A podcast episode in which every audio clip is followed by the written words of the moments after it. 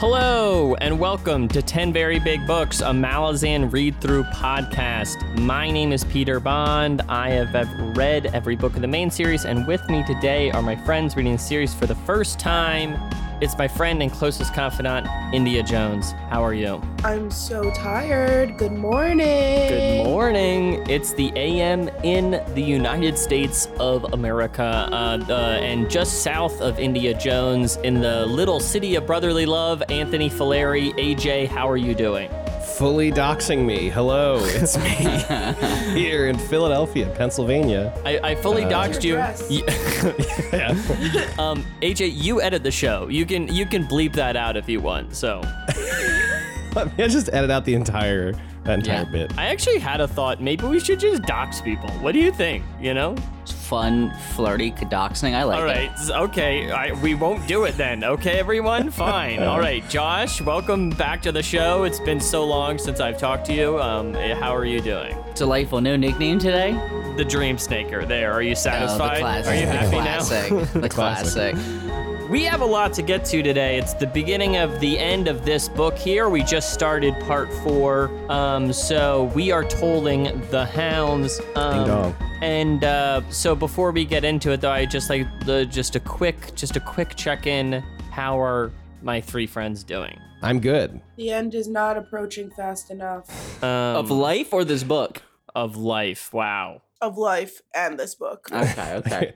I got Fair. bad news, India. We have two more after this. Um, and people like this one, India. but when you think about it, we used to have even more books left to read.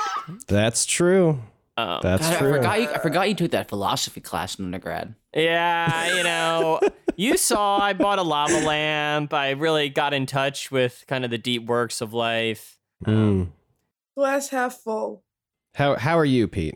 How am I? Yeah. Um, incredible. Oh, okay. No, no right. follow-up questions. Uh, doing great. what kind of bagel did you have this morning? I had an everything bagel. Um, Mm. Is this like was this like a bakery bagel or is this just like a Thomas's bagel? this is a Thomas level bagel. Not that many Yeah, fresh yeah, that's fine. bagels by me, but Hey. Let's let's go around the horn. Everyone, give us your your go to order involving a breakfast. I'm Oh, easy. Wait, A nice. wait. I just first want to say only New York has good bagels. Oh, how do you get it Oh. out there. Had to get that. All right, I'll go first. When I'm in New York and I'm allowed to eat a bagel because it's it it hits the standard of excellence, I'll go with a nice egg bagel with some Taylor ham, egg, and cheese. It's my go-to. I don't know how much they're doing Taylor ham in New York, Josh. Uh, Yeah, they're- They're fuck- not.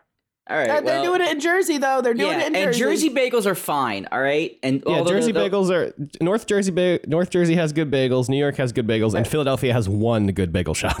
Um, Yeah, shout out. I know exactly the shop you're talking about. Um, no, you don't. You've never been to it. You don't know that. Fuck you. I do know that. You've never been to it. It, it opened last year. Okay, well, let's talk about this off mic because I believe uh, Philly has some other good bagel stores. So You're wrong. I'm sorry. I've been to the one that you think is the best one, and it's fine. it is fine. I think there are other good bagel stores. Uh, anyway, okay. guys. For once, I ha- for once I have to step in and say this is unlistenable. So it's it's pretty rough then. Look, if you're in Philadelphia, go to Korshak Bagels. They're really, really good. Anyway, I get a bacon, egg, and cheese usually.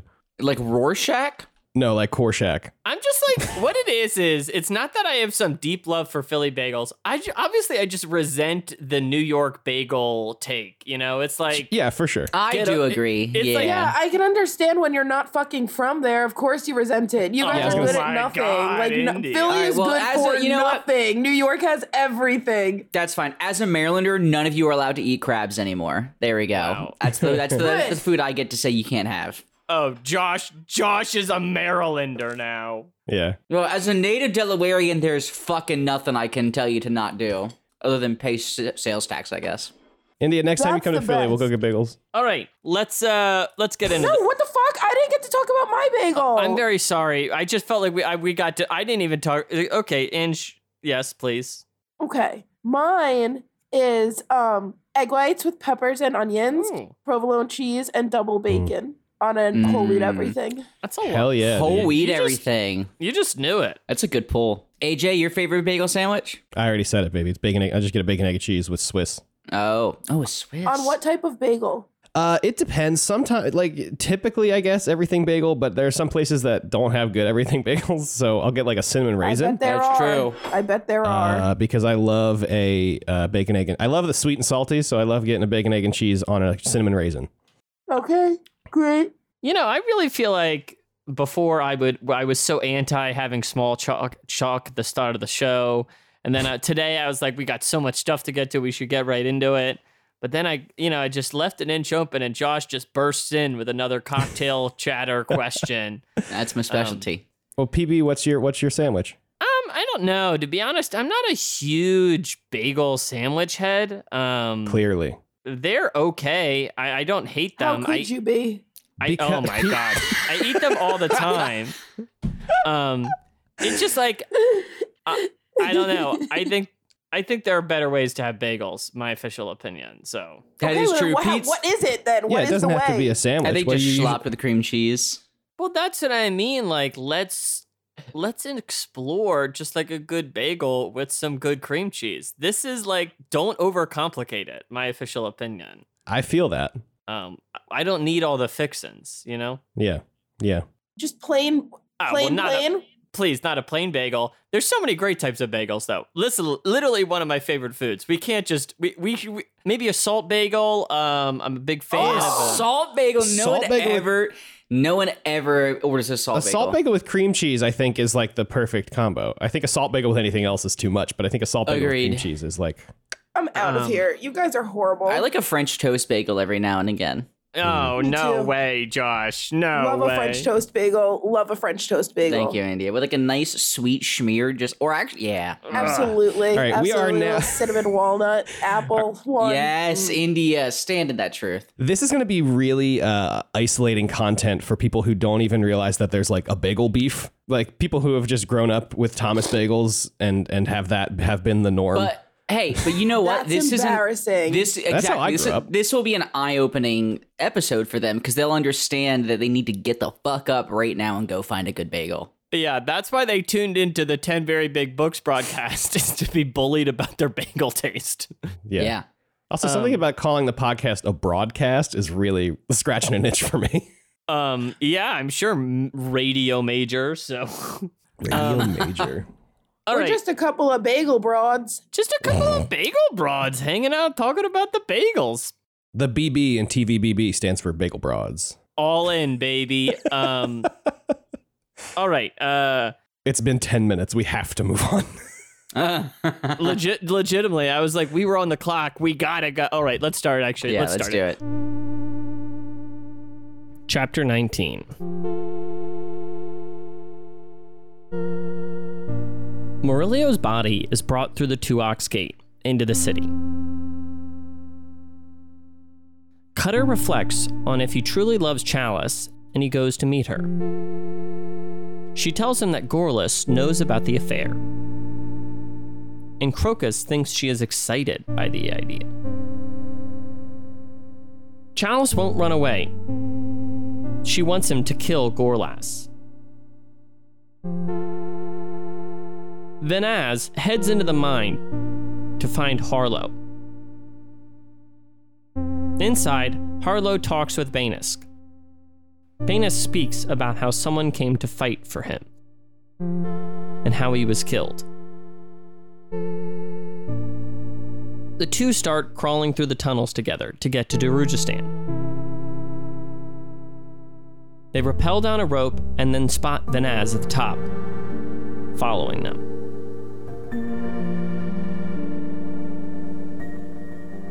At K'rul's bar, Fisher says the contract on the Malazans is over.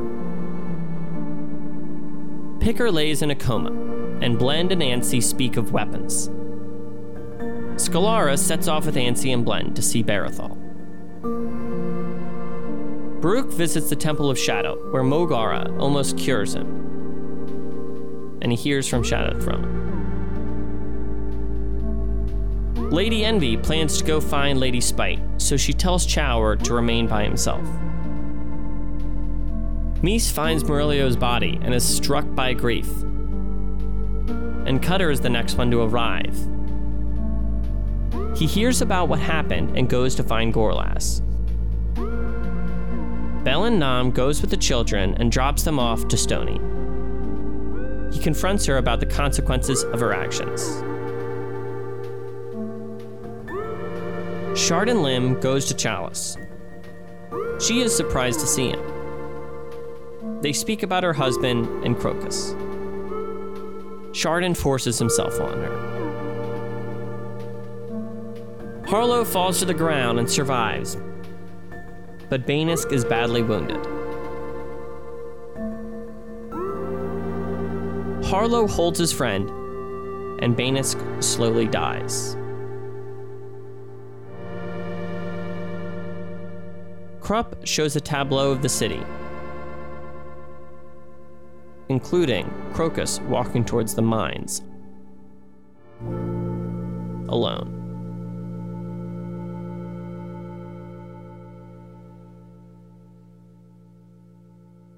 So, India. This these two chapter, well these three chapters and it continues, you know, the kind of Kruppe is narrating the book.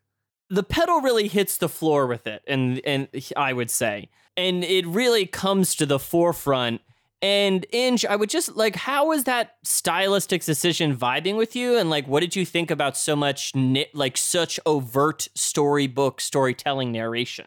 Well, I don't know. I don't really like it doesn't bother me per se. I I think it's fine. I have no real preference about it. It's different, but and I also don't really like love Kruppe, but the audiobook is kind of annoying to listen to that voice. but um I like it's not bad. It's not bad. I really don't have a preference. Um it's fine. It's fine. It's fine. AJ, what did you think about this kind of stylistic change. We you had remarked on it earlier in the season. Yeah, uh, no, I loved it. Um, I I think this is a really interesting device to use Kruppe's voice as like the the omnipotent or um, yeah omnipotent narrator omniscient narrator whatever. Um, but i think in this in chapter 19 specifically it really really illustrates the point that like Kruppe is telling a story because like we start the chapter with the soul knows no greater anguish than to take a breath that begins in love and ends with grief and then we end the chapter with like almost that exact same line. It's like oh Kruppe is is telling a story here. But I don't know I I I, I liked it. And and we also like in the beginning here you know it lasts for a couple of like paragraph breaks which usually they only go for like one you know one chunk of the of the section. Uh, but we're now really like crossing crossing the paragraph breaks and stuff. And uh, you know, there's lines like ah, but the round man digresses, where he's like, you know, reeling himself back into telling the story or whatever. I just, I, it, I loved it. I thought it was great. I was having a great time with it. Yeah, no, it's it's definitely. I mean, it's been there since the beginning of the book, but I think it builds, and definitely in this last section, it is is very pronounced. And as you're touching on, the chapter kind of begins and ends with this same motif, and it's very clear that Kruppe is telling the story in a very literal sense. There's a lot of attention being drawn to the storyteller in that sense. Mm-hmm. But to touch on this actual theme of this, there's no greater thing, badness. To, no greater to, anguish than to take a breath that begins in love and ends with grief. It's a really fucking good line. It's a really good it line. Is, it is. I feel that. I feel that. Yeah, it's a very, uh, yeah, same. It's like you're. It's a very articulating a bad, very bad feeling. You know.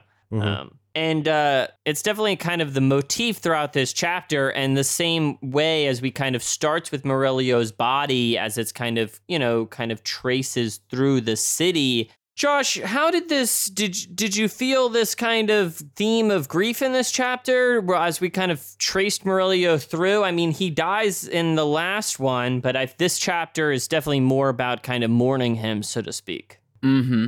No, I mean, I thought this was a pretty I guess I was sadder in the moment when he first died, but this kind of cemented like how much like how much there's so many deaths in this story that don't that there's not enough time for us to see the grief. And so I really I thought this one was really was even more sad because of how much we were how long we were able to like see its effects on everybody. Even more so in some ways than like when we lost the the bridge burners earlier this book. Mm. Because these are these are book one characters that we've known for like three years now that are sad. Uh yeah. No, I mean, this is kind of the OG crew in a sense. Mm-hmm. Mm. We can touch on that a bit more of a sec, but speaking about characters we've been following a long time, we we we pick up with Cutter who um goes to see Challice and they kind of have this interaction uh, you know, oh, Gorlas knows about what what's going on and um they kind of talk about what might happen. In India, what did you make of this scene? I mean, obviously we know kind of how this follows up, but um how do you think Cutter really feels about Challice? And and like what how what's your read on what Challice really wants out of Cutter here, you know? I don't fully know what Cutter. I don't think he like I don't think he loves her. He used to be such a hopeless romantic. I don't really know what happened. Um now I think that he maybe is just like feeling a little uh what nostalgic. Maybe it makes I don't know.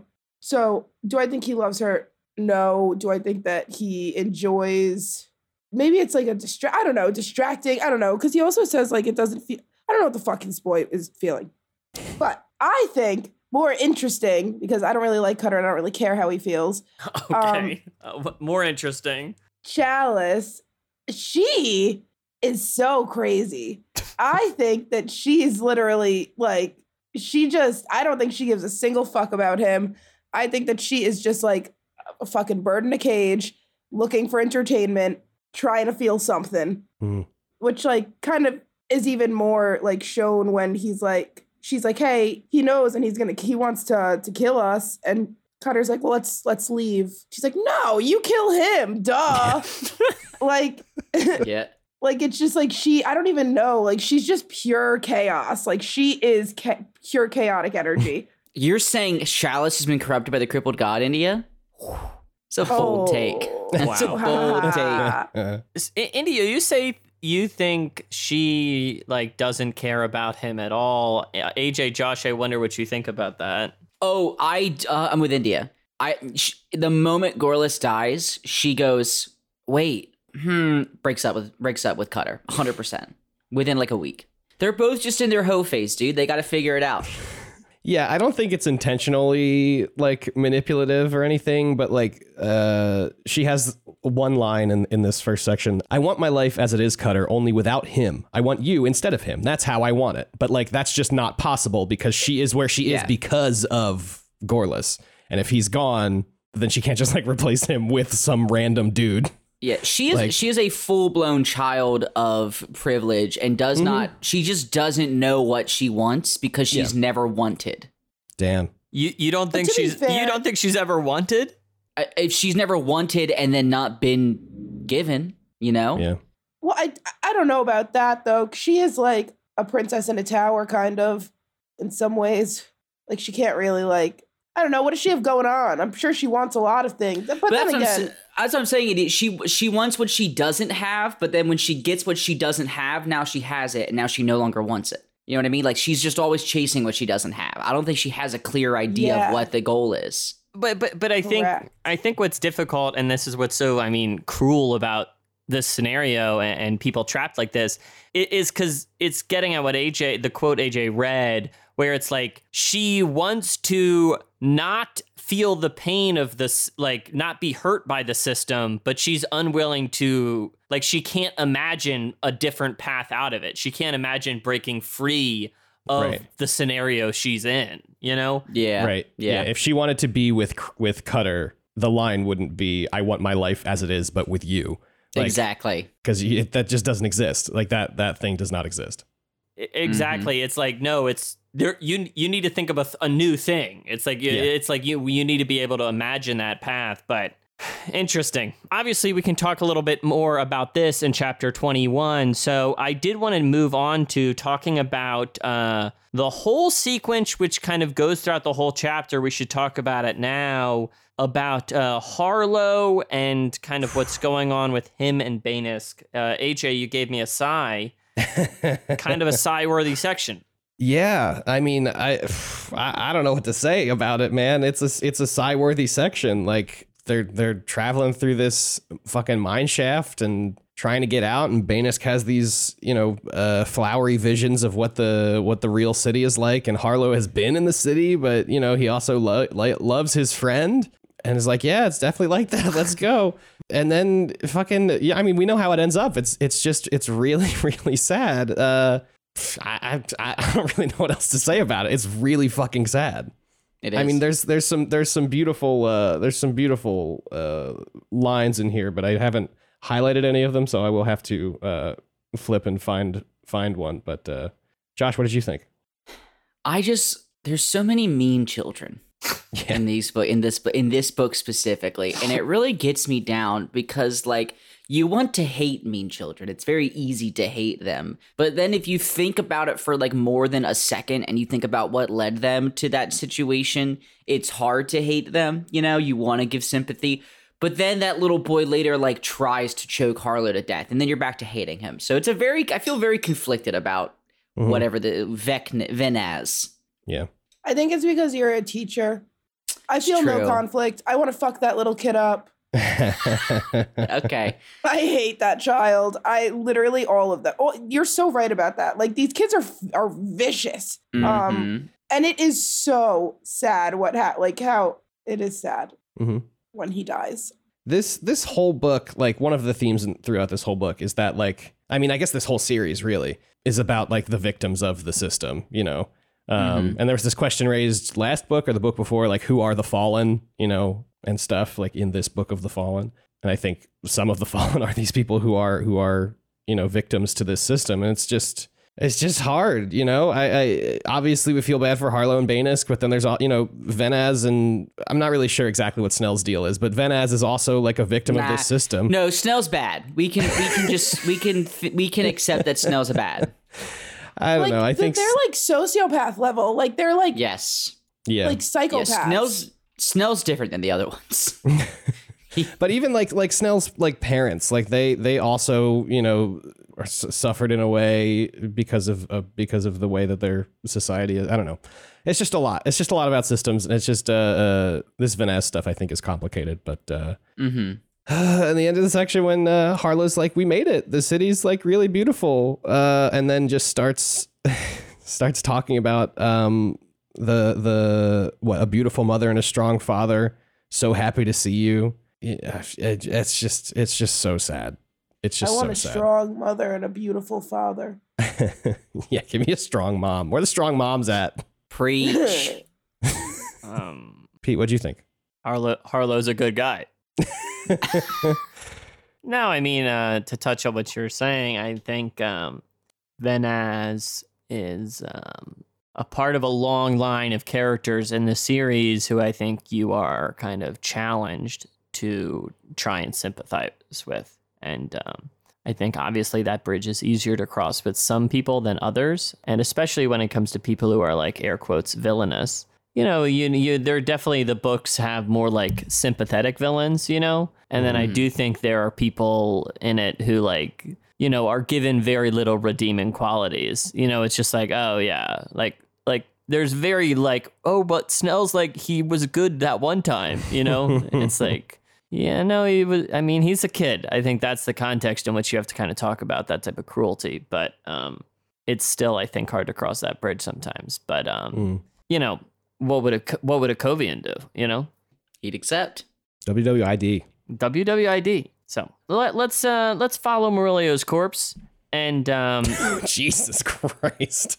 we we kind of, we kind of see various people grieving it at the Phoenix Inn. Cutter and Rallick Nom show up eventually. Cutter like is like goes out on a plan, and we'll talk more about that later. I actually I feel like some of this I want to just leave until next time, but I did want to touch on the Iskaral Pust scene. Josh, how we have really not talked about Iskaral Pust this much this book, but he is around and has been at this Temple of Shadow. Well, let me just ask you this: Have you enjoyed him in this book? I've enjoyed that I get like just like a, a you know I enjoy a girl pust like I enjoy Fireball whiskey. Um, just like a quick swoop and then that's it, no more. You know what I mean? Like he just kind of shows up, he does his things for eight lines of the book, and then he's gone, and that's beautiful to me. Any more than eight lines, and I'll vomit.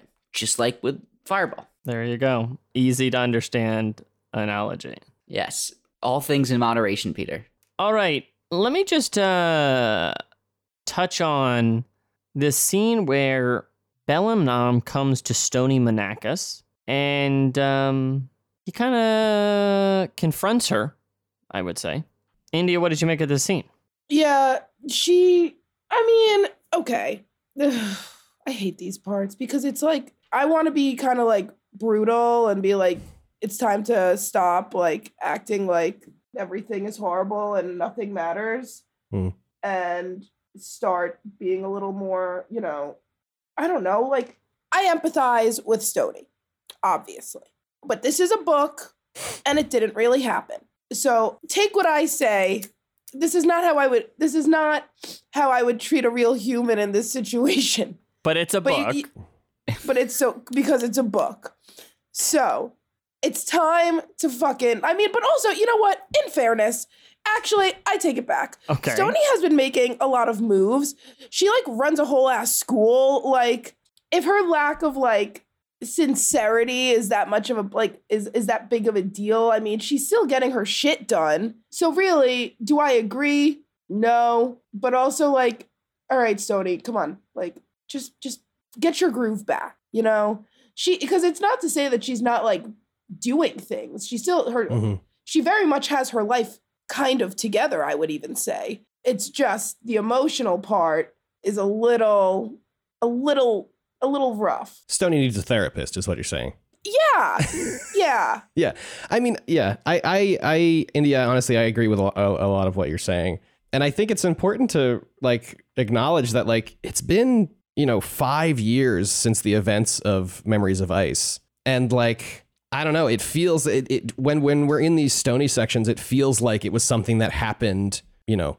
Uh, one year, you know, a couple months ago. Like, I just feel like she's still feeling all of these things very intensely. And like in the the earlier chapters when Gruntle is talking about Harllo and stuff, all of these things are are you know obviously she doesn't want to think about these times, but it's just like you know just talk to somebody, you know, open up a bit, you know, let let yourself let yourself feel in, in the intense pits of despair, but have a friend there to hold you, you know, and then and then maybe we can move on here. But it feels like we've been stuck in in the shadow of these events for the last five years. And obviously that you know these things loom large in a person's life, but uh, you know they don't need to be a thing that that a person allows to to ruin ruin their life forever. You know, I don't know. Maybe that's harsh, but hey, it's a book.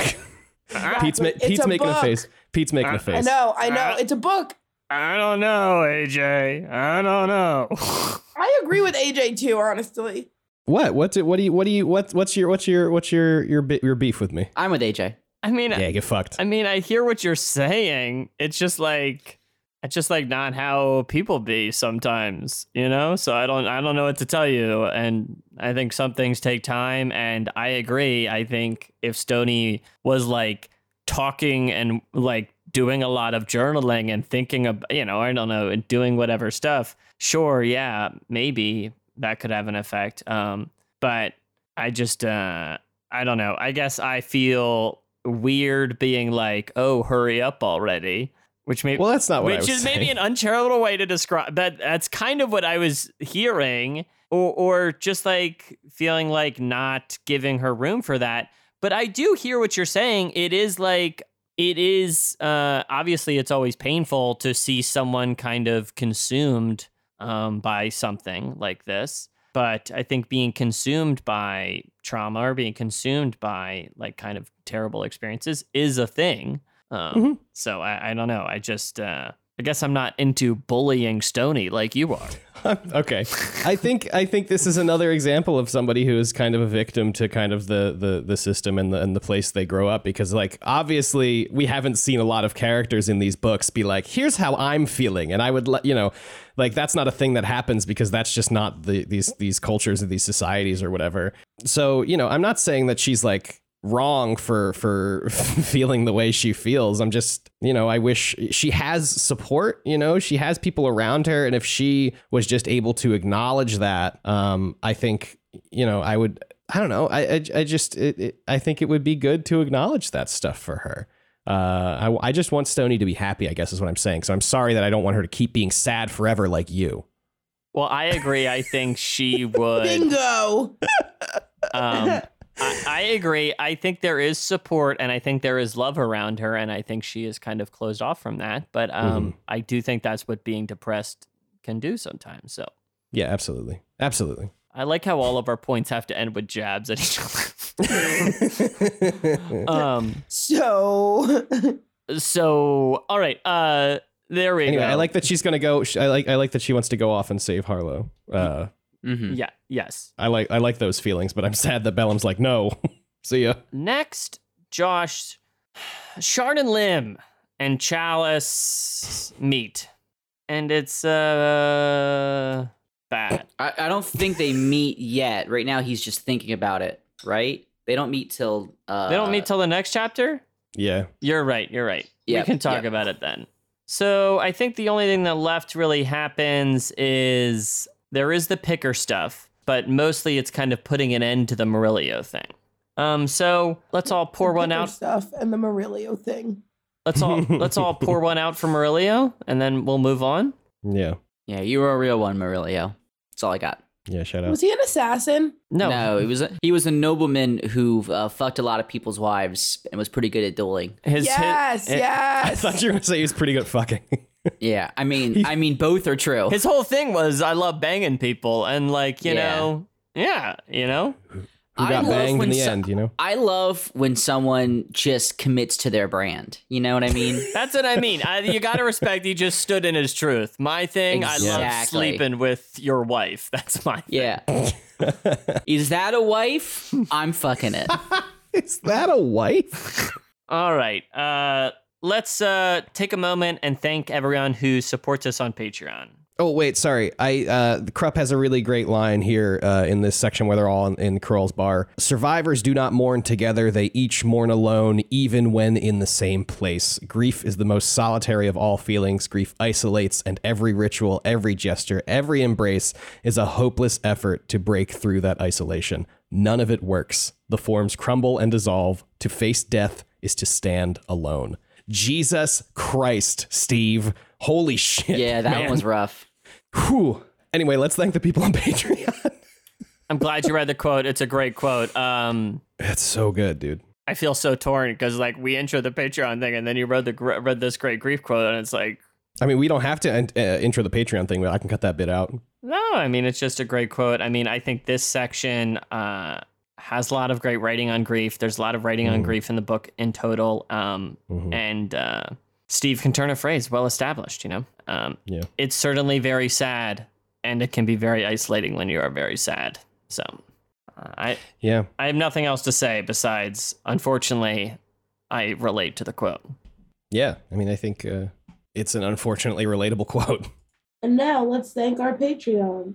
Nice and Let's- perfect. Let's move on to thanking our patrons. Um, You know what, though? I'll tell you one thing all feelings are temporary, but death is forever. That is Yeah. that is true. Yeah, all right. Thank you, India. you know what? Yeah. Death, death, death is forever. Uh, in, India, while while while you're taking us on these, uh, I can't think of a word. India, do you want to read the Patreon people? Yeah, I'd love to. I love to. A wonderful thank you to our lovely, beautiful, strong Patreon members Strong. Matthew, Corey, Nicholas, PL, and Jean, or John, Or Jean. or Jean. Yes, AJ Strong. All of our Patreon members are strong as a fucking ox, and they can lift a hundred pounds no problem with one foot. Hell yeah, There baby! Shout So out. if you- Strong and beautiful. Strong and beautiful and smart. If you want these attributes, you should sign Yeah. up for the Patreon. There you go. For just one dollar, you get access to all of our bonus episodes. Uh, I recently just released the Star Trek bonus. Uh, in the in the pipeline is a, a episode with me, Pete, and Josh talking about tabletop RPGs and the role of actual play and stuff in that space. Uh, AJ, a I, good I- combo. I, appreciate you uh, plugging stuff they can actually find on the Patreon, but have you thought about kind of false advertising strength and beauty that they might get if they subscribe? Oh, to okay, the yeah. Also, uh, if you subscribe at the five or ten dollar tier, you'll you'll get a, a hundred dollars in the mail every day. Wow. and Forever. exclusive access to my OnlyFans. And if you, That's oh, the wow. st- that's what the people want. Any higher Um, than that, and your dong will be whatever size you want it to be. I like that one. about or your clitoris. or Wait, your I say, what about for the dong? what a really long clitoris. That's my Anyway. thing. My, my clitoris. ru- Okay, let's move on. Like, Thank you. Thank you for not finishing that thought. all right. Hey, let's move on to the next chapter, shall we? Chapter 20. Here we go. Christ. Chapter 20. Kedeviss' death is affecting the group. The others want more out of Nimander. He buries her out of a human tradition he knows. They get closer to Black Coral and they all recognize that Clip has changed. That he is different than who he once was. Nenanda and Skintick both think that Nimander is a true leader.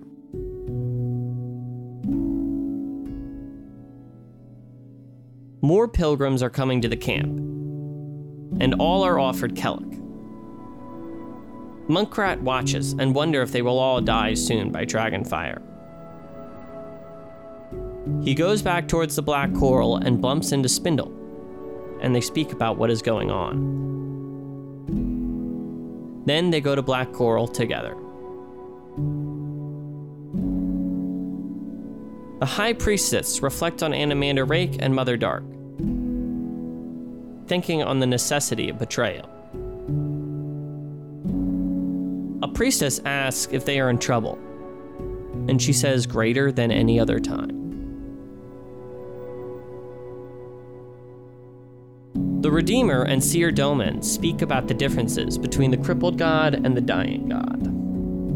Kallor nears Darujhistan. He thinks about what demands he will make of the crippled god. Samar Dev, Karsa, and Traveler pass several standing stones.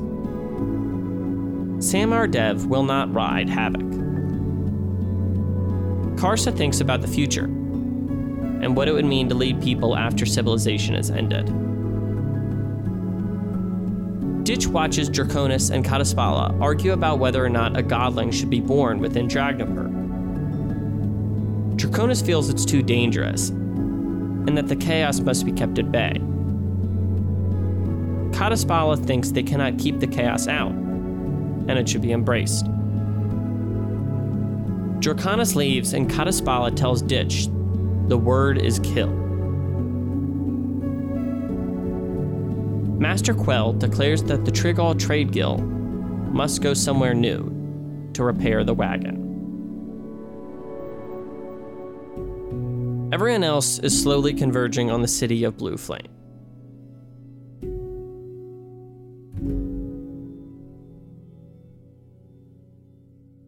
So, India, would you use leader as a word to describe Nimander? No, Why do you say that? because Nimander is all about like we should do this. I feel like we should do this. Idea, idea, idea. But if you're not putting any fucking like action or or tolling the hounds, like nobody's gonna listen. Nobody's gonna do anything. Nothing gets done. And that's kind of like I feel like the boat that they're in, which is just like trailing along, doing nothing. And that's Hmm. why I hate them and their section. You know, for the for the sake of let me play let me play devil's advocate. Okay. I'm going to say I would say Nimander is a leader because I think all good leaders know when the people around them are better at doing things than they are. so Nimander, I feel like, is kind of just like constantly deferring to everybody else in the group. And it's like, yeah, you know, but I'll be the one that goes through and and and gets stuck in the Jaghut bone tower or whatever. But like, you know, the rest of you do, you know, the rest of you take care of everything else. Take a drink for every time Nimander said, let's kill Clip.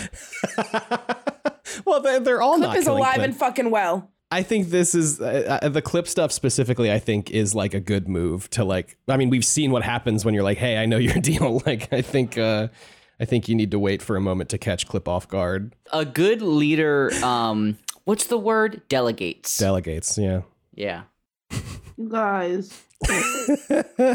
I think it's a very interesting thing. I think um, Nimander, I don't think falls in the traditional leader archetype in this genre. You know, like Mhm. he is not the quarterback of the team, which I think certainly for me sometimes then when they're like, oh, he has the eyes of a leader and you can look in and see his resolve. I'm like, who the fuck are you talking about? Nimander? Is that who? we- Are we talking about the same guy?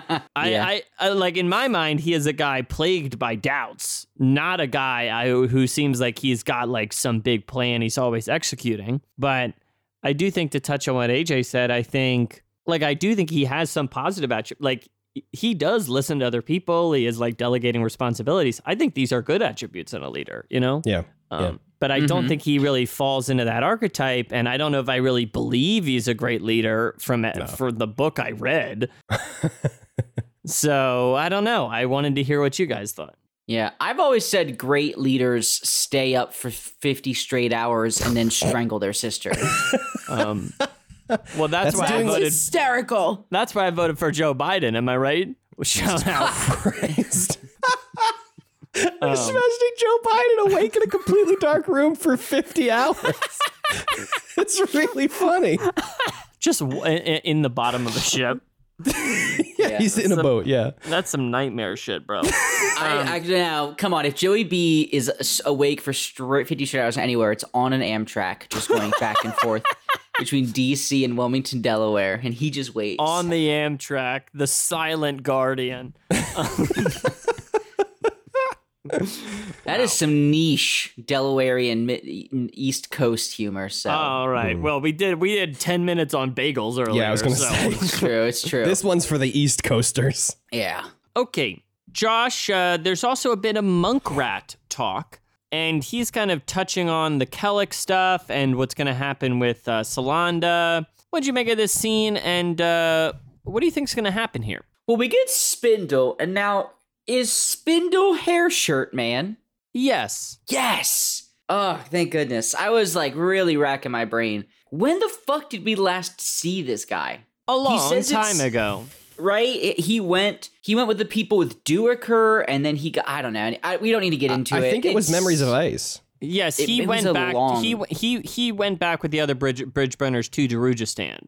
Oh, and then he left. Okay, got it, got it, got it. That makes sense why you haven't seen a while. I mean, look, I I was very harsh on the Monkrat Bridge Burner reveal, but Yeah. let me say this: there there are there are many times in fantasy books that um I don't agree with any any of the decisions characters make. Uh, but Monkrat is the one of the biggest exceptions because he went. I think these guys are too fucking crazy for me now, and then just left.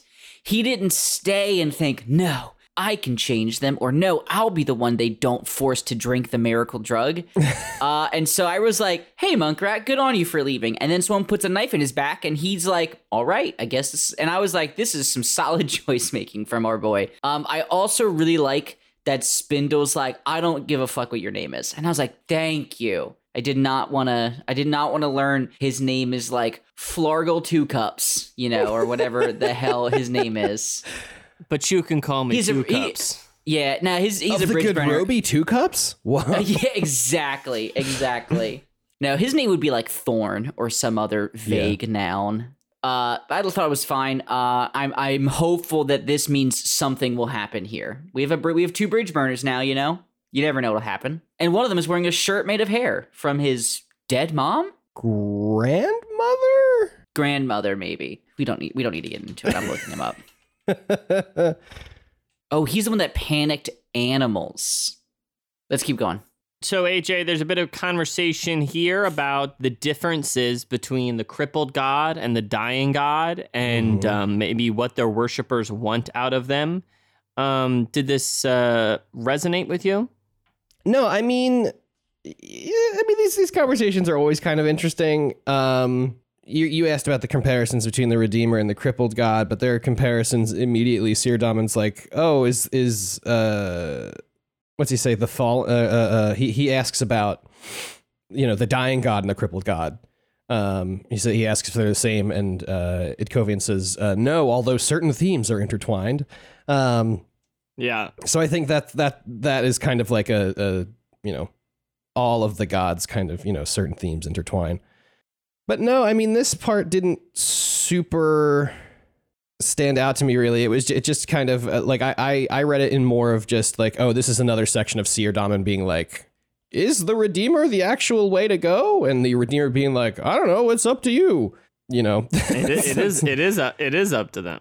Yeah, uh, I did think it was interesting though. Uh, in the last section with uh, with Monkrat talking about uh, Salind, he says that she said no believers should arrive willing or something. Uh, and then there's a section here where Seerdomin says, uh, "To defend a god I have chosen not to worship," um, which I just thought was an interesting parallel. Yeah, I actually think this is this is some of the most time we spend with like kind of I don't know explicit religious talk in a way. Hmm. I mean, th- there are other religious characters, but this is very on the nose. Mm-hmm. There's also speaking. Uh, the high priestess speaks about the Tiste Andii, and then we briefly touch in with Kallor, who is trudging towards Darujhistan, thinking about his plans. But India, I wanted to touch in about this uh, Samar Karsa traveler trio, and they're talking about kind of what Karsa's plan is, really. I was just curious whether you thought that if Karsa truly would destroy civilization or whether he actually would try and do something about it. No, Karsa's an angel, and he would try to do something about it. Karsa's not going to destroy civilization. He just wants everybody to, like, you know, step into their own power. But if he destroyed civilization, do you think that would be for his? I don't know. Like, do you believe him in this? Like, I mean, I, it seems like you do. I think that Karsa, I don't really know. What even does he want to do? Really? He says he wants to kill. He wants to destroy civilization. But Which I'm not really sure exactly what that means. But I think that he just means like the conventional civilization. I don't know. He did warn those people that he freed in the desert. Was like, look, go make families and stuff, but eventually I will come and burn your shit down. Mm-hmm. he could have burnt it down right then and there, though. I think he That's- just wants people to know that he's like the he's daddy in in some ways. You know, he can, but will he? Mm. No, he just he's Yeah. he's he's not like that anymore. You know, he's reformed. He's a reformed bad boy.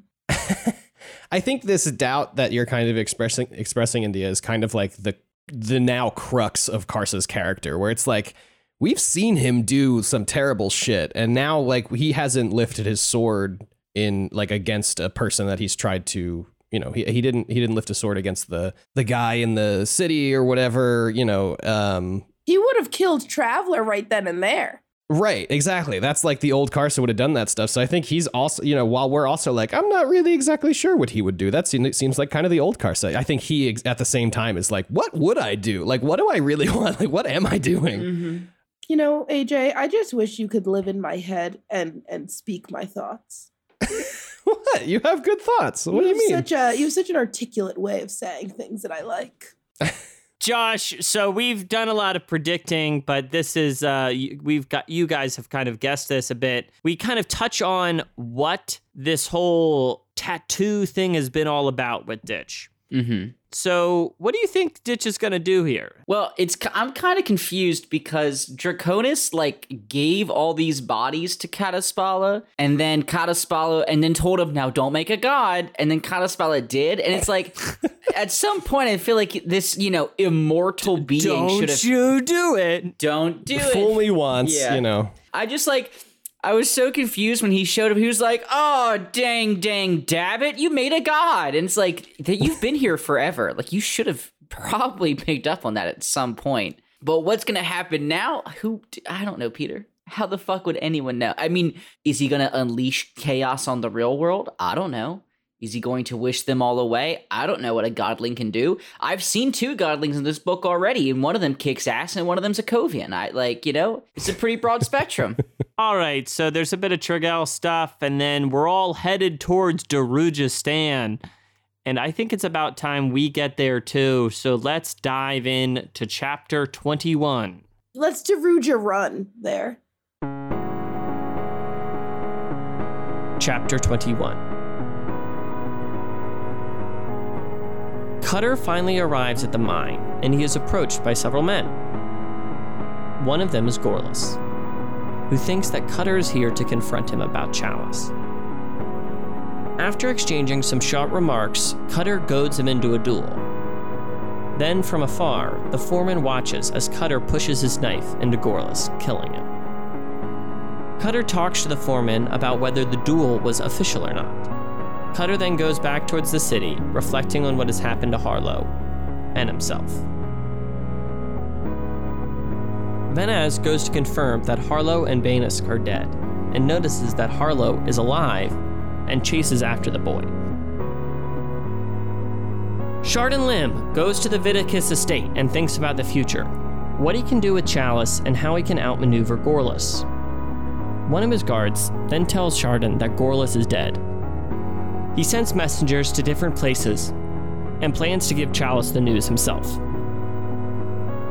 Shardan starts to wonder if this was a part of her plan, whether she had orchestrated his murder. When Hanut Orr hears about the murder, he rallies guards to go to the Phoenix Inn to find justice. Torvald Nom waits on the roof, feeling a strange wind. Scorch and Leff feel it as well. Cutter heads for the ship, and inside it, he finds not a single soul, but he does find a strange lance that seems warm to the touch. And he hears the cries of hounds.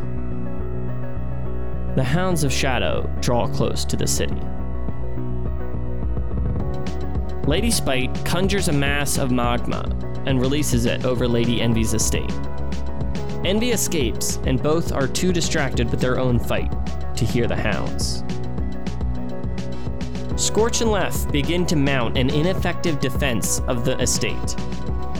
Torvald on the roof is attacked and uses some of the sharpers. They become strange globes of water that defend him. Torvald escapes from danger when he sees his cousin Rallick Nom. They speak about their past, and then we see that the mysterious lady of the estate is Vorcan. Harllo continues to run away from Venaz, but Venaz catches him.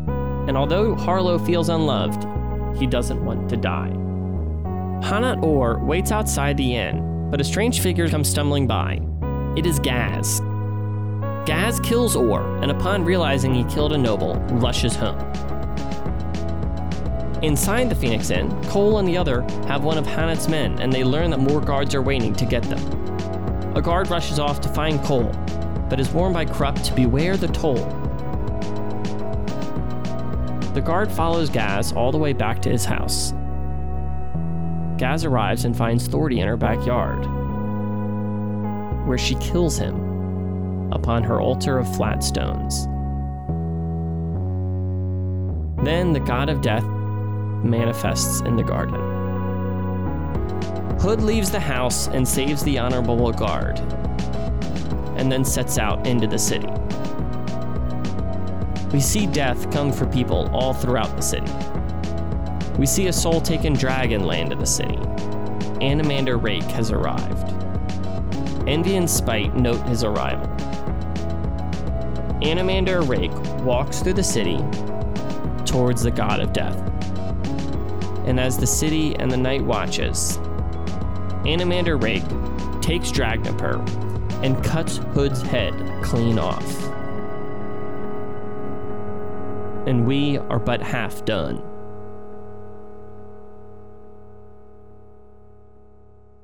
So, Josh, Cutter arrives at the mines and confronts Gorlas.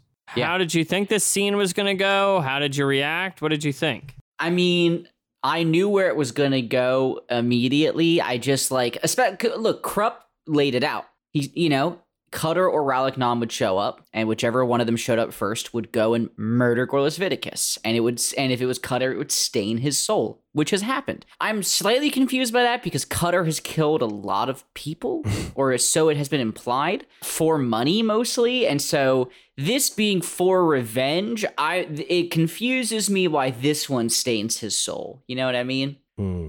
Like I feel like if you were like Josh, which would you feel better about doing? Kill this man for a thousand dollars or kill the man that murdered your good friend? I'd be like, well, uh, the the latter. A hundred percent, I would feel better about that one. So that kind of confused me. Um, I did really fucking enjoy watching Gorlas die, though. Uh, my it, I said that and it didn't sound good when it came out of my mouth, but I'm gonna stand in my truth. Uh, I really thought it was very fitting that Gorlas is like, haha, another duel, boy, pick up the soul. And then, you know, Cutter Yeah. just throws two daggers into his body. Um, He actually definitively, Josh, doesn't say duel because Cutter waits for him to like dispense with the rules of a duel and then Yeah. and then daggers him. Yeah. So I thought that was pretty pretty great. I do feel like Cutter probably should have also just murdered the foreman. I get I mean, I know he offered him like, "Oh, here's how you can be rich out of this." But the foreman still like immediately sent people to go tell people about it. So I don't know how much I liked that. But uh Gorlas is dead, and that's pretty great. Also, real quick, I got roasted in the Discord for being really hard on the Gorlas is a cuck thing, and I feel very feel very strongly that I was wrong. I'm I'm glad he's dead. Uh, he's not a cuck, and uh, Cutter does should not ever go back to Challice. That's how I feel about that. AJ, do you think he is going to go back to Challice? Um, I don't know what this boy's gonna do. Honestly, he has this whole bit here about like love and Apsalar and Scillara and stuff. I I don't know. Part of me feels like this is just another like feather in his like I'm an edgy boy who doesn't need anybody cap. You know what I mean? So like I I don't know, man. It could go either way. I don't think he I, I think maybe he would just go back and be like, hey, Gorlas is dead. But I don't th- and and then there's gonna be some sort of like, but we can't be together, blah blah blah blah blah. You know? Mhm. So I guess my answer is no. Not gonna lie. I know what happens because this is what I spoiled. Oh. Okay, okay, Oh. nice. I I really actually take it back. I want Cutter to go back and to to Challice just so she he can be like I didn't do it for you because I feel like if he doesn't do that Challice will probably like kill herself or something extreme. So I do want Cutter to go back and just relieve her conscience. I now have this like really dark thought of like maybe he does say that, Josh, and then she's like, okay, well, I'm gonna kill you, and she tries to kill him, and then he kills her instead, and it's oh, really that would be really fucking rough. juicy. Uh, but we'll see. Luckily, India's I face is know what hidden in shadow. I know what Okay, happens. okay. We get it, India. How would you feel if I started doing that about everything? so AJ uh, Harllo uh, Yeah. is on the run. Yeah. He has been found. Well, he has Um, been. He's being You know what's hard to remember is that Harllo is fucking five years old. Yeah, dude. this is so sad. This is a baby. yeah. Yeah, it's a baby. He's not really written like a baby though. I mean, he had to mature quick, you know. So to continue on, um, I am thrown off. I thought the last Josh, you told me the last Shardan Lim scene was not when they kind of had because he shows up here and He shows up to tell her we're a thing now, just get over it. But then he intercepts the guard who's coming to, or the guy from the camp to tell him about Gorlas's death, and that's when she sees him. They haven't seen each other. Uh, they didn't see each other two chapters ago. He just thought about going to see her. This is where he goes to visit her, and she's in her robe or whatever. Yes, yes, sexy dress. And she, he, yeah, she's trying to like put the moves on, and he's like, "Your hubby's dead." and then Yeah, she's like, so- Changes her reaction. covers up. I actually can I I just want to don't even ask a question. I think this scene is really impressive. this scene because rules. Gotta say it. This scene's really fucking good. And I think what's incredible about this scene is how much I instantly went from being like, Shardan Lim is not a good person to I think Shardan Lim is my least favorite person in the book Hmm. in like one scene because he's a piece of shit and he doesn't know it. And I that made me He's really nice guy. upset that he's he's such a bad person who thinks he's a good person. And I didn't like put two and two and together that he thought he was a good dude until this scene, specifically when Challice's reaction doesn't match what he thinks, and he gets this holier than thou, like Challice. I can't believe you've done that. And it's and he's like not putting on a show. He's really upset with her. And it's like, you've been you basically came here to rape this girl, and you're just like, uh, it just made me so, so upset with him, and it was really well done that he did it so fast. Fuck Shardan Lim. Yeah. I thought he was okay earlier this book, and uh, he sucks ass. Yeah. Um, well, I agree. I am not a Shardan Lim fan, and I think you put it very well there. I think another compelling part about this scene is seeing Challice through his eyes and then reading Challice's reaction to everything going on. India, what was your read on Challice here and how, like, where her mind was at almost? It's very interesting because like she's been asking this man to be murdered for a really long time. So for her to be All like all the time. no is like kind of weird. Do you think that's like a facade she's putting on? No. Yes. No. I don't know. She's crazy. I don't know. She's she's she's unpredictable. She's crazy. So I do believe that she's probably like, I don't know, you know when you want something to happen, but like when it does, you're then like, ooh, I don't know if I wanted that. Mm-hmm. yeah. Maybe- I liked the idea of it Yeah. more than I liked it That's a that's a great pull in, hundred percent. I think it kind of goes back to the idea that we were talking about earlier in this conversation with Cutter and Challice of like, I want my life, but with you, which is the thing that can't happen. And now that Gorlas is gone, she's like realizing like, oh fuck, if he's gone, then what does that mean for me? Like, where, where what's happening with my life? She definitely didn't think it through, I think. Definitely not. Definitely not. Oh, chalice. oh, Challice. Oh, that chalice up to her drinks. That's again. Challice. Brap.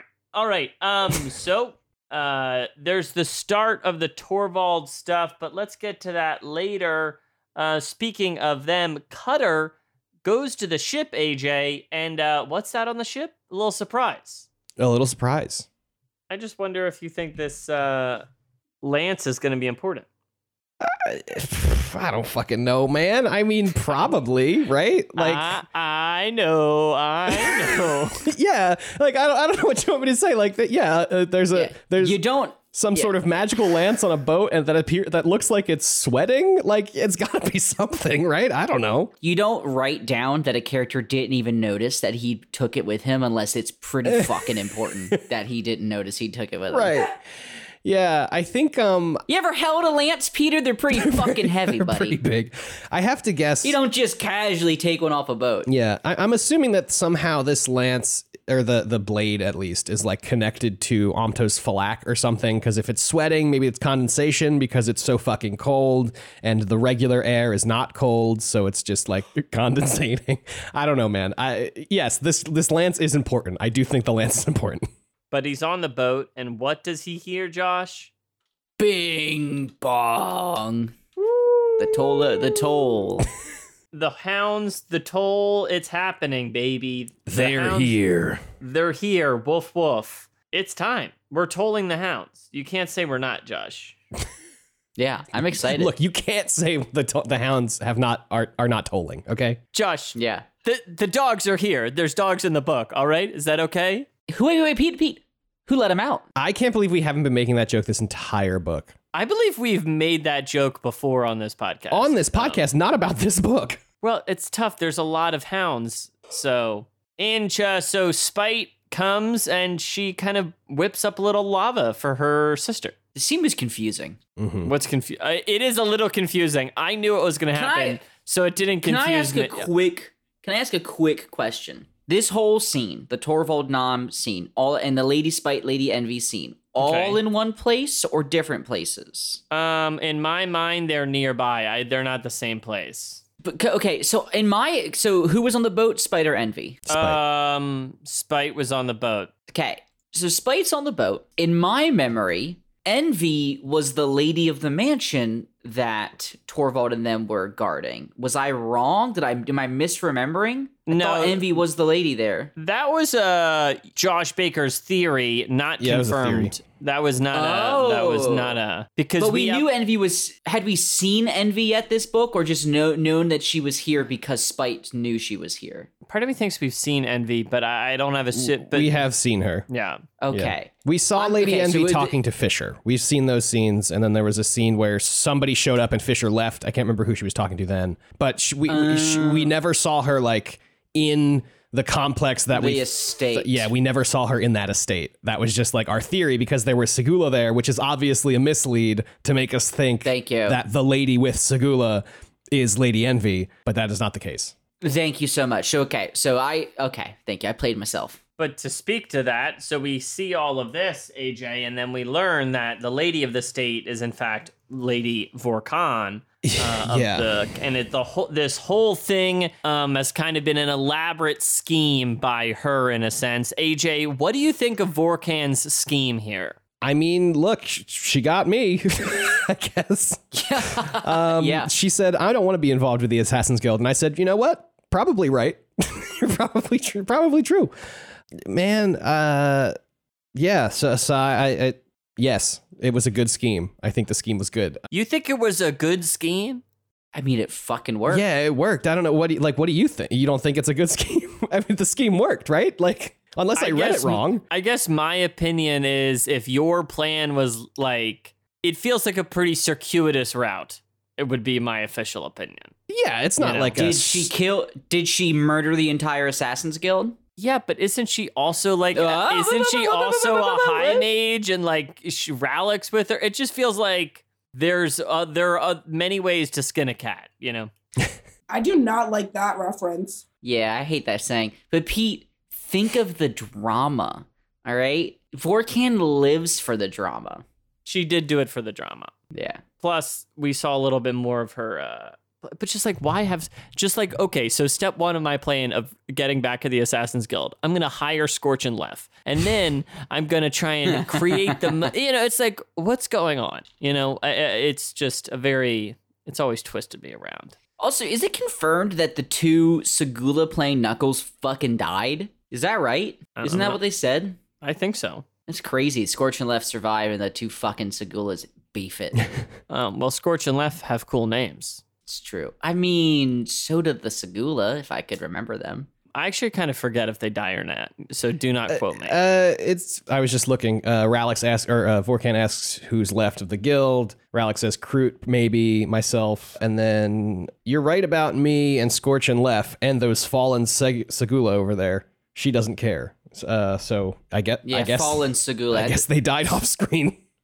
That's what I thought was saying. Yeah, okay. Crazy. Good for Um, Scorch and Leff. I mean, I guess if they're in her, uh, I don't know, man.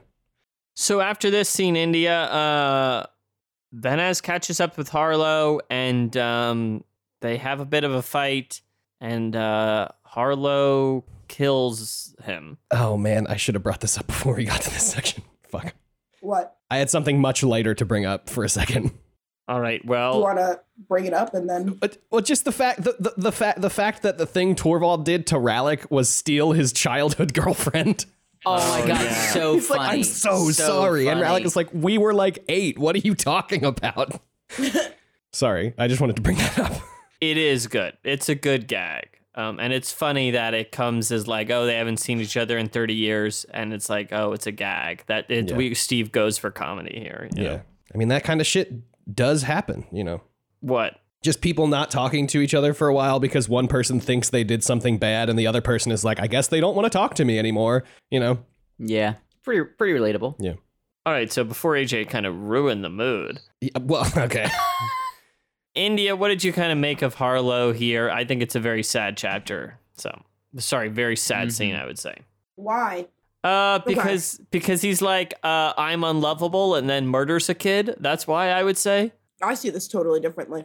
Okay, this is a huge W for him. Okay. He's five. Can't get I I can't I can't wrap my head around this. But whatever. Yeah, he's unlovable. What that whole children are stupid. and child psychology is dumb. They are just so dumb. Like how he thinks that this means he's unlovable beyond me. All that to say, who is the little child that helped him? Um, very random. He should have died, but he didn't. And then he killed Venaz, and that's kind of it. I mean, there's nothing. There's nothing more to it. I don't. I don't feel any certain way. I'm happy it happened. He didn't want to die, and he now is ruined for life. He's been ruined for life. Mm. Yeah, I think if we anyone who thought he was going to go back to Darujhistan and live a happy, normal life, it, you're kidding yourselves. He was already fucked. So, Immediately fucked. and now he's just now he's not dead. So that's a win. Thank you. Like there's really no more or less to to say about this. Then let's say no more. So, building on this death, Hanut Orr meets a quick death by our friend Gaz. And uh, shout out to Gaz, I guess. Um, Where all the gas heads at? Yeah, Wow. gotta love them. Um, all right. Uh, so then Gaz gets home and we kind of see, uh, kind of see what Gaz and Thordy have really kind of been building up to. Josh, what happens here? Well, I call this this move right here a classic Steve Erikson whoopsie doodle, where whoopsie doodle, she's been working for the god of death Yeah. the whole time, you know? Oops, all hood, lord of death and flies. You know, that's that's what happens here, and I really was not expecting that because he was gathering those souls for the crippled god. But jokes on you, your wife uh, murders the shit out of you and uses you to summon the Lord of Hood into the physical realm. So, uh, pretty fucking sick, Peter. Ten out of ten. It's pretty sick. The stones are all there. Um, they're all, and then Gaz is kind of this sacrifice, and then oh, and let's not and let's not talk about Gaz's ultimate redemption, where he just murders Hanut Orr in the street. Hell yeah, two birds, one thorny. Is that redemption? I don't know. yeah, I don't know if that's redemption, Josh, but Well, yeah. so as Hood arrives, we kind of see all of these vignettes of death. Did any of them stand out to you guys? That this part was really fucking good. I liked it a lot. Yeah. hmm I don't remember any of them because I don't remember anything I read, but I like them all. Sure, India, did you like this kind of stylistic choice to have his arrival kind of be shown through these vignettes of death? I didn't get it. But I was reading. I was not reading. I was hearing. A- AJ, what did you make of this kind of montage of death? No, I mean it was fine, I guess. I don't know. No, I think it's a great illustration of, you know, God of Death shows up, a bunch of people just start dying for no reason. Um Mhm. or maybe maybe this is when they were going to die anyway, but we're just seeing it because the Lord of Death is here and he's like, you know, taking his toll or or something. Yeah, I I, uh, I, I I don't know. I think I think it was good writing. I didn't really get much out of it. Um I- I think it's a little uh, unclear if he is the cause or not, but I do like I do agree with what you're saying, and I think it's kind of interesting just to see people die in strange ways all the time, and it's it's not always such a you know it's a mundane thing, death, and unfortunately, yeah. Um Seba A- as India dies. as in, as as India says, you know, death comes for us all. Uh, Emotions are temporary, death's permanent. I think I forgot what she said earlier, yeah, basically that. but yes, uh, AJ, Yeah, blend. So, so I guess th- this section ends with Blend killing Seba Krafar. which is cool. I love that set part. Yeah, Yeah. yeah. Does actually doesn't kill him though. Stays true to his word. Oh, that's true. All right, so let's get to it. So death arrives, but then Anomander Rake arrives. Mm-hmm. Uh huh. I wouldn't say but then. I would say and also and Anomander Rake Yeah. and also the Hounds and also. Oh. like- Hey, do we think Anomander Rake walked the whole way here, or do you think he walked into the woods away from Endest Silann and then like 30 seconds later turned into a dragon flew here? I so like the to- hounds are there. We kind of see envy and spite. We see Worry Town and Hood comes up and Anomander Rake's there and uh Anomander Rake slices Hood's head off. Yep. Yeah. yep. What did you guys think? I think in light of learning from Tulas Shorn that the Jaghuts fought death and that is why they were broken, I feel like and the fact that Death's armies are currently marching, I this the hood must be needed inside of Dragnipur for something. Like this this is all leading to something. What though? Who fucking knows? Because it's it's Malazan and it, it's all hard to kind of Yeah. figure the fuck out. Do we do we know uh, Hood's ancestry? I f- Well, he but he was implied to be Jaghut because Yeah. he's got tusks coming out of his face. yeah, that's right? what I was. Okay, I was making sure that I'm not misremembering that. So like. The result of that Jaghut war on death is Hood taking the throne, right? Like, Oh, AJ, that might be. That's really good. Um, Yeah, I think that's what happened. I'm very concerned.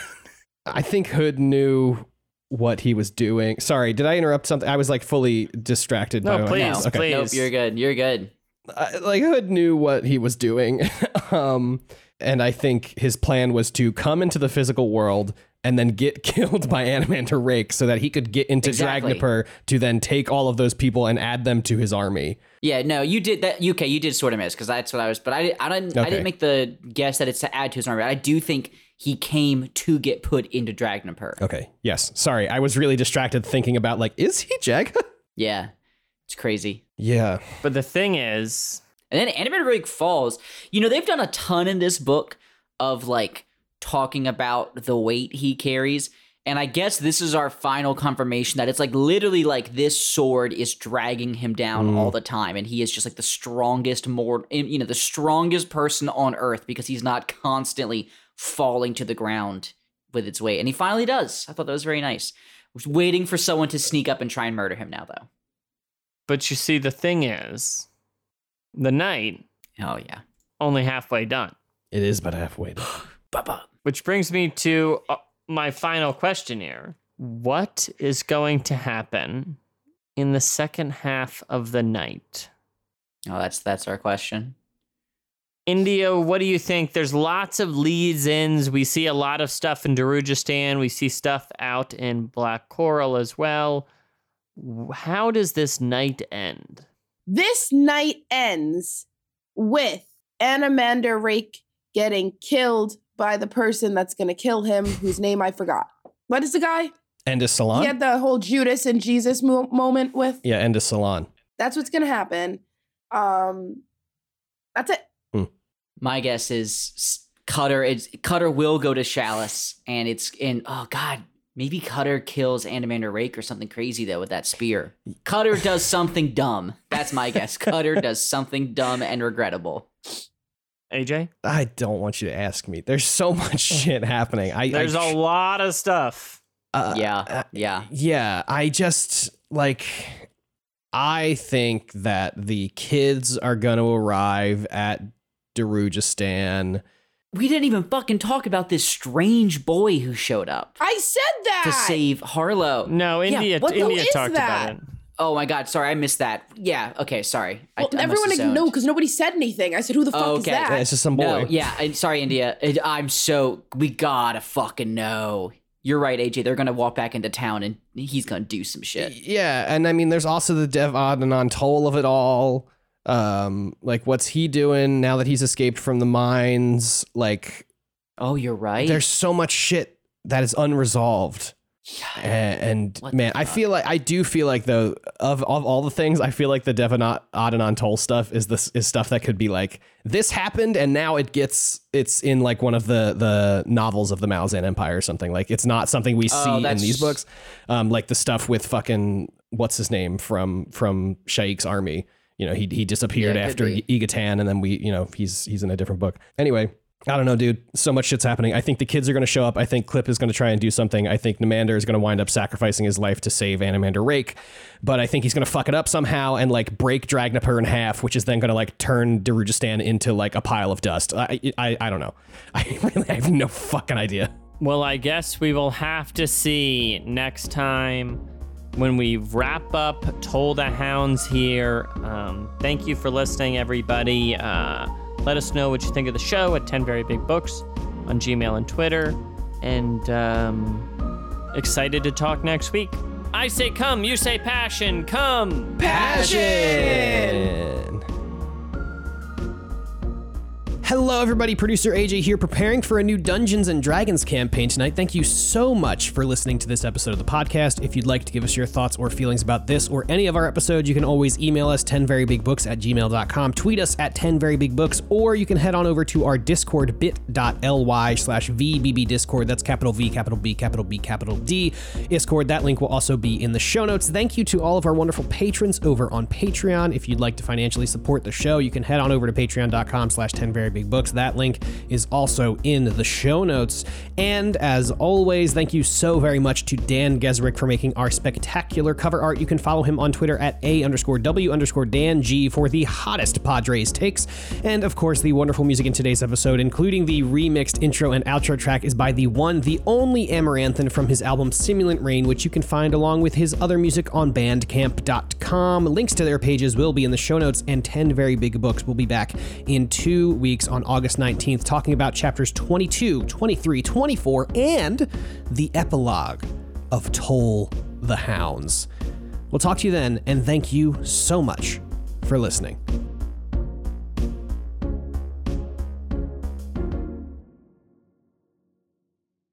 Did you say godling? Yeah, like a baby, a fresh baby god. Did you make that up? Nope, they call it that. Yeah. I didn't see that. A little Mhm. fresh, a little fresh Well, baby, fresh little Andy, baby that's 'cause- god right Andy, out the womb. And shut up, it's a joke. Andy, that's because you're listening to the audiobook. You can't see anything. Hey, shut up, it's a joke. Peter, shut up! I got a joke to get to. I'm making a fucking joke. exactly. Fuck off, Pete. That's how. That's my teaching style too. When I have a when I have a joke in my head, I will tell a kid to just shut up immediately so I can get that Not joke out. now. Yeah. I love that. Um,